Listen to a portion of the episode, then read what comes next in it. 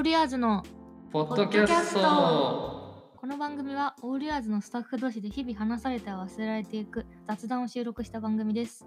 オールヤーズの活動に関連する内容もありますが、個々人が愛してやまない趣味の話、各々の興味関心をもとに打ち合わせなしのぶっつけ本番で収録しています。まるで一緒にオフィスにいる気分で聞いてください。ちょっと頑張ってな。まあいいうこ。とで、はい、ということで、オールヤーズの木村と、中村です。はい、が2人でお送りしようとしてるんですけど、が？今日は？ゲストが？いらっしゃいます。はい。えーゲストはこの方、どうぞ。オールヤーズの清野と申します。はい。おお、いい、い今ねん、右耳ではい。モニターで聞いてるんだけど、、あそうなんだ。清野くんめっちゃいい声だわ。マーケティングの清野くんです。はいえっと、清野くんは、オールヤーズで何をやってるんですか？えっ、と、マーケティングの全般をうんやっているという、割と何でもしてます。清野くんも私と同じ10月？10月11月くらい末ぐらい、に入ってきました。はい。はい。だから、これに参加してくれたんでしょ？はい、そうです。前職の話とかをすればいいって私は言ったんですけど、うんうんうん。こんこういうだけね、もうこの場が打ち合わせみたいになっちゃってるけど。え、清野くん、じゃあ、じゃあ、そういうこと聞いていこう。うんあ、で、清野くんは、どういう、あの、キャリアというか、お仕事を今までされてたんですか？うんキャリアで言うと、はい。えっ、と、二十歳の時にはい J リーグのチームに就職して、うん広報をやってました。で、その後、広告代理店の子会社でイベントの企画とか運営をしている会社があって、うんそこに入社して2年働いてないぐらい。で、その後 SNS の受託の会社うんでうんうん。1年ぐらい働いてオールイヤーズに漂流しました。え？なんか流れてきたうん、なんかえ何ですか？いや、い今、なんかす、あれ、だって結構じゃあ、いろいろ転職して、そうですね。まあ25なんで4社目なんでめちゃくちゃペース早いですね。だって二十歳でしょ？うんだから、まあ平均すると一社1年うんちょいみたいなうん感じだよね。うん、でもやってることは割と同じようなってことだよね。まあなんとなくキャリア的にはつながってるかなとは思っている。どの辺が？うーん。さっきあの、うん。サッカーチームにいた時に生かされてたことが、ん。サッカーチームにいた時言ったことによって？そうです。オールヤーズで生かされてることがあるって言ってたからその話をしてくれますか？雑だい。な雑だな。お願いします。え生かされてること、うん。えっ、と広報だったので、うんうん。まあ、とりあえず自分たちのチームの情報を発信するうん。っていうことをしていたわけなんですけど、うんまあ、メディアへの発信とかはまあ一旦会社としてうん。アクションがあった上で発信することなので置い,、はい。はい置いといて、うん。まあ、その他 SNS の発信とかをどうするのかみたいなところに日々頭を悩ませるわけですけど、まあ、基本的に毎日練習場に行くっていう生活をしていて、えー。あ、そういう、そうなんだ。に。はい、練習見に行くの？練習がだいたい9時から始まるんですけど、9時までには行って、えー。まあ、基本的にメディアの人がいるからそれの対応で行くんですけどその間に自分でちゃんとカメラを持って写真とかを撮って投稿するネタを拾ってくるっていうのを同時にやってますにサッカーが好きだったらすっごいいい仕事だよね近くで見れて練習風景を見れるってすごいよくないいやーでもまあ練習も結構僕がいたチームはパターン化してたからうん大メニューが結構固定してる。そうですそうです。あ月曜日はまあリカバリーして、うんうん。火曜日はまあこういう練習して、まあ、試合前になってくると実践形式の練習があるみたいなうん。感じだったので、まあそういう意味ではほぼ毎週同じ光景を見るといううん。感じだったかな。選手とも話すんだよね。選手とももちろん話すしまあ自分が発信したいネタによっては選手にその場で話を聞くこともあるし。うん。緊張。何その感想？まあ緊張しませんだって。だって好きだまねななんかでもえっとなんつうの、えー言ったらさ会社的に言うと、うんはい。まあ、部署が全然違うよね。部署はプレイ全くヤうん。ーはまたそのゲーなんなんつうのかな。えっとプレイヤーはななんつったらいいんだろうね。なんか見てもらう人たちでしょ、はい。その自分たちのプレイを、うん。でどっちかっていうと広報ってまあ前には出るけど、うん。まあ裏方というかうん。オフィスワーク的な話になってくる、なんかその辺で交流いっぱいあるの？選手と。いやなんか広報は現場に行くからあるんですけど、広報以外の部署はほぼないですね、うーん。そもそももう活動している場所が違うチームが多くて事務所と選手がいるクラブハウスっていうところが基本別々の場所にあったりするからあんまり絡みは原則ないんじゃないかな。うん、じゃあでも清野君はその広報だから、はい。結構コミュニケーション取る。そうですね。取らざるを得ない。うんという感じですね。日常的にアスリートの人と話するってなんか全然想像できないね。貴重な職業ですよね。だって私サッカー選手と話したことないいやでもえ？ほらミュージシャンと話したりするでしょ？音楽好き。そういう感じ。だうん。だからマネージャーさん的な？違うか。うーん。なんかスポーツチームの広報って他の多分一般企業の広報と違って、うんうん一般企業の広報ってめっちゃ前にゴリゴリ出てくうんうんでスピーカーも兼ねてるっていううんイメージなんですけどサッカーチームの場合はなんか自分が話してもあんまりバリューがないから確かに選手の活躍とか選手のニュースが主役だもんね。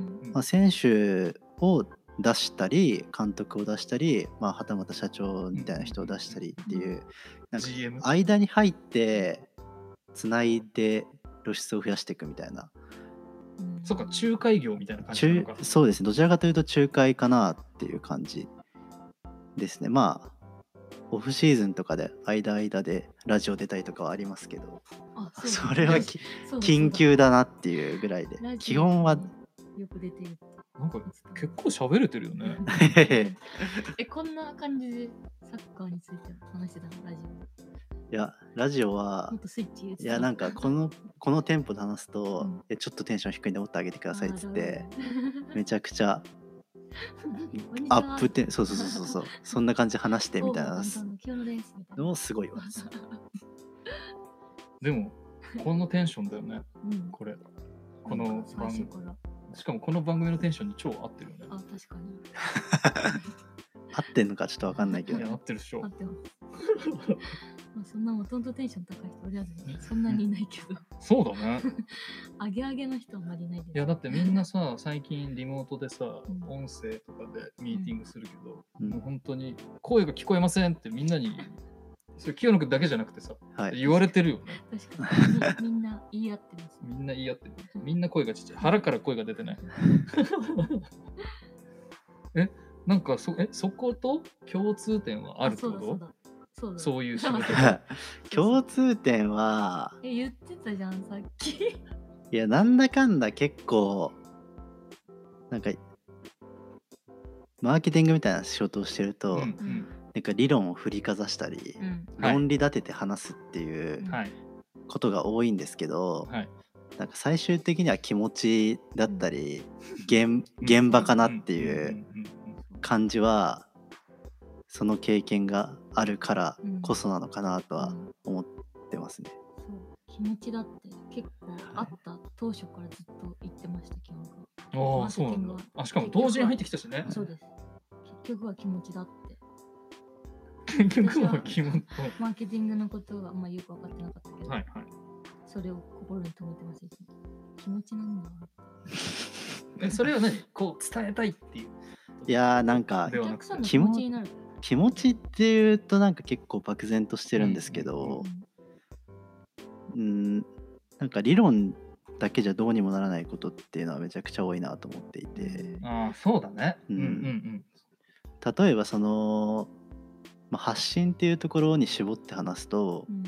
SNS で発信するネタを見つけられるか見つけられないかっていうのはうんうんシステムで解決するのって結構難しいかなと思っていて。うん。はいはいはいそれは現場に行って自分がこう思ったからこういうのを発信するとか人とのコミュニケーションの中でこういうことが面白いとかまあ会社にこういうものが置いてあって試作品でこれ発信したら面白そうだなみたいなところってうん結構気持ちかなって思っちゃってそういうことか。そういう気持ちね、はい、はい。それなんかそなんつうの？えっと日々の状況の面白さを感じ取れるみたいな、うん。そうですところもです。そうだしはい、なんかお客さんがどういうの見たら喜ぶかなみたいな、うん、あそれもそうですね、うんうん。まあ、基本的にはなんか見てる人が面白いかどうかっていうのがうん。基準かなと思いますね、あえ清野くんもえ清野くんはみんなと同じくらいの頻度でお店に入ってる？僕は月2回ぐらいかな。それもかなりー生かされてる。同じぐらいの頻度じゃないか、うん。生かされてる？お店に。まあお店はそうですね。なんかお店でしか得られない情報は多い気がしているうんうんうん。し、まあそこはなんか結局買ってる人の情報とかうん。オンラインがどれぐらい見られてるのかって分かりますけど、やっぱなんかそれって画面に映ってるデータでしかないから、うんうんそこから拾える情報よりかは現場に行った方が情報はいろんなとこから入ってくるなと思います。サッカーチームと一緒だ。繋がってますやってますか。いやしかもさ、最近か、こう、まあ、あんまり公に言ってないし、あれだけど、密かになんか、試着してくれた写真とか撮って、お客さんにあげたりしてるもんね、お店にそうです。ね。それも清野くんのね、そうすると、そうそうそう、だから清野くんが、なんか、それやると、なんか、喜んでくれたみたいなのって、うん。現場でや提案してみないと分かんなかったりするもんね。いやそうですね、うん。なんか僕的には事前の予測では結構嫌がるかなと思ってたんですけど、なんか喜ん写真撮ってもらうことに喜びを感じる人っているんだなと思って、なんかそれはなんか僕自身が嫌だからっていう。私も ことでしかなかったからなんか人によってそこは違うんだなって。いうのは。だからなんかうちだと、まあ、たまに、今は結構いろ、もう来てくれたお客さんが、今予約制になってるし、なんかなるべくこう写真撮ってこうっていう感じに、ね、みんながしてくれた。うん。けど、まあ、前はさ、たまに、なんかすごいノリがいいお客さんうん。にちょっと撮らせてくださいってやってたんだけど、そうすると喜んでさ、プロフィール写真とかにしてくれたりするんだよ。ね。うん。確かになんかお店ののれんの写真がプロフィールでそうそうそう。人多いな。そうそれってなんか、まあ、なんつうの、えーまあ、すげえ商売的な言い方しちゃうと、なんか広告になるし、まあだけど、まあ、なんつうの、それもうん、結局、なんつうの、えーお客さんが喜んでくれたからっうんていうところはあるよね。なんか、こういうユーザー行動をしてもらおうとかでやってたわけじゃないっていうかさ。なんかそうですね。そこはあんまり深くは考えていないアクションだった気がする。うんうんうん。しなんか面白いなんかそれで言うと面白かったのが、まあ、お店の前で撮ってもらうとか、うん。あのオールヤーズの道路のところうん。で撮ってもらうっていうのがなんか一種ステータスになってるみたいなうん。うんうんところがあって、今年はここに撮られに行きたいみたいな、あ、こと言ってくれる人もいるよね。はい。もういるからなんかそれは不思議だなとは思いつつ、いっぱい見てるとあそこで撮りたいみたいななんか気持ちになるもんね。フォトスポットになってるもんね、うん。あの道が。そうそう、それ嬉しいよね。うん。いや、なんか、のれんをね、やった時は、そんなこと全然考えてない。ただのノリでのれんにしたんだ。のれんって前もっとちっちゃかったですよね短かった？いや、もっとね、長かったのよ。長かっ一番最初は。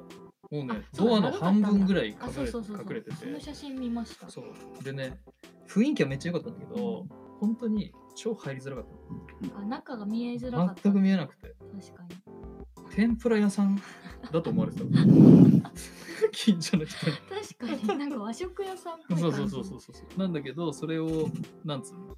だから中が見えないと心理的に不安になるっていうことが分かった。で、しかもうちののれんって結構重量あるの。うん生地厚くて。うんから柔、道着のそ布なんです、ね、そうそうそうそうそう、柔道着の布みたいな、まあ、結構生地の雰囲気がうんすごいある。うんのれんをつなんかオリジナルっていうかうちのスタッフのあの岡田さんが縫って作ったんあでそうなんだ。だから本当に完全に生地は買ったけど、あの知り合いの生地屋さんから、はい。基本的にはもうハンドメイドで作ってるので、へーだからまあすごい好きなあの店頭表現なんですけどね、うん。私自個人的には。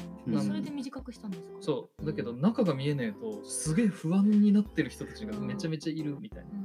なんだけどで今の長さはちょうどそういうのを考えて作り直したの、でもその確もともと長かったやつ切ったんだけどあれも。でななんつうの？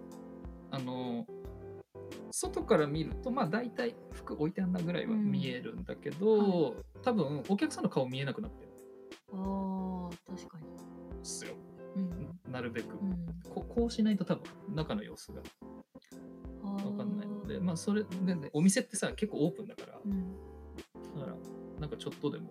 なんか中に入ってきた時の心理的なはいはい。こう、なんか外から超見られるみたいな。それが気持ちいい人もいるけどね、うん。絶妙な長さ。そ長さに直した。最初もう長すぎて。あの長さ好きだったんだけど。ちょっとハードル高えなみたいな確かに。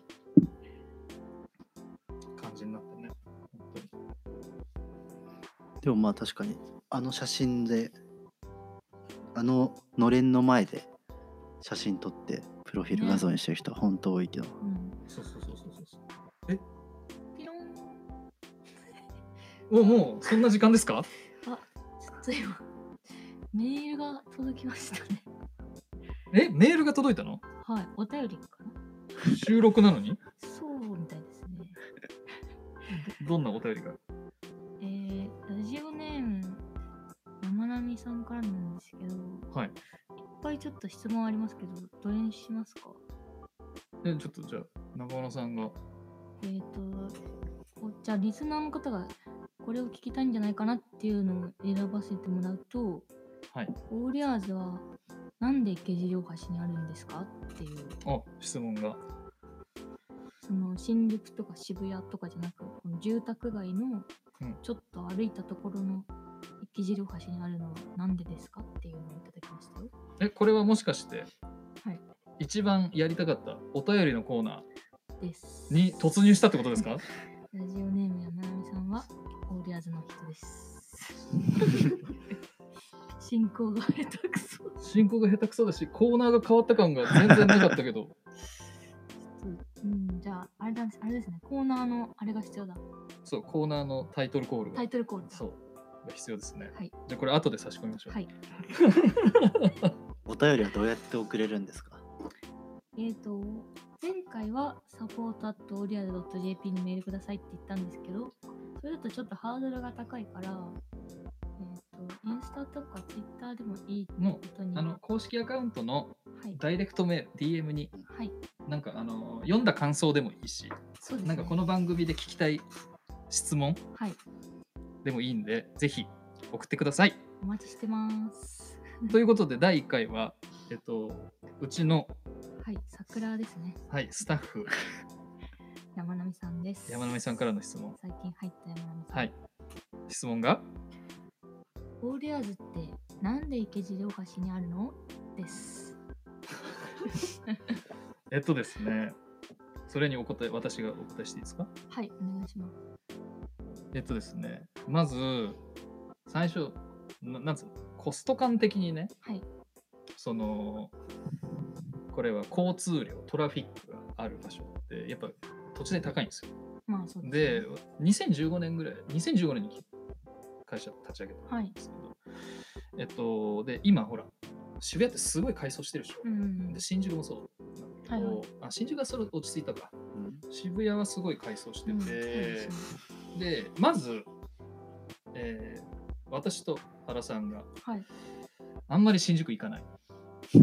渋谷県内が好き。うん。渋谷、代官山、はい。中目黒、えー下北沢。はいはい。あまあ、下北沢はどっちかというと新宿になるかな。うんで、まあ、この辺のエリアがすごい、うんまず、あの普通に生活してるというか、遊びに行くときはこの辺、はいはい。みたいなあの生活の仕方してたんですよ。うん。で、まずそういう馴染みがあるっていうのが一個ありますね。はい。で、さらになんかす、すごいあの渋谷とかって改装改増改築を繰り返してるでしょ？再開発みたいな、はい。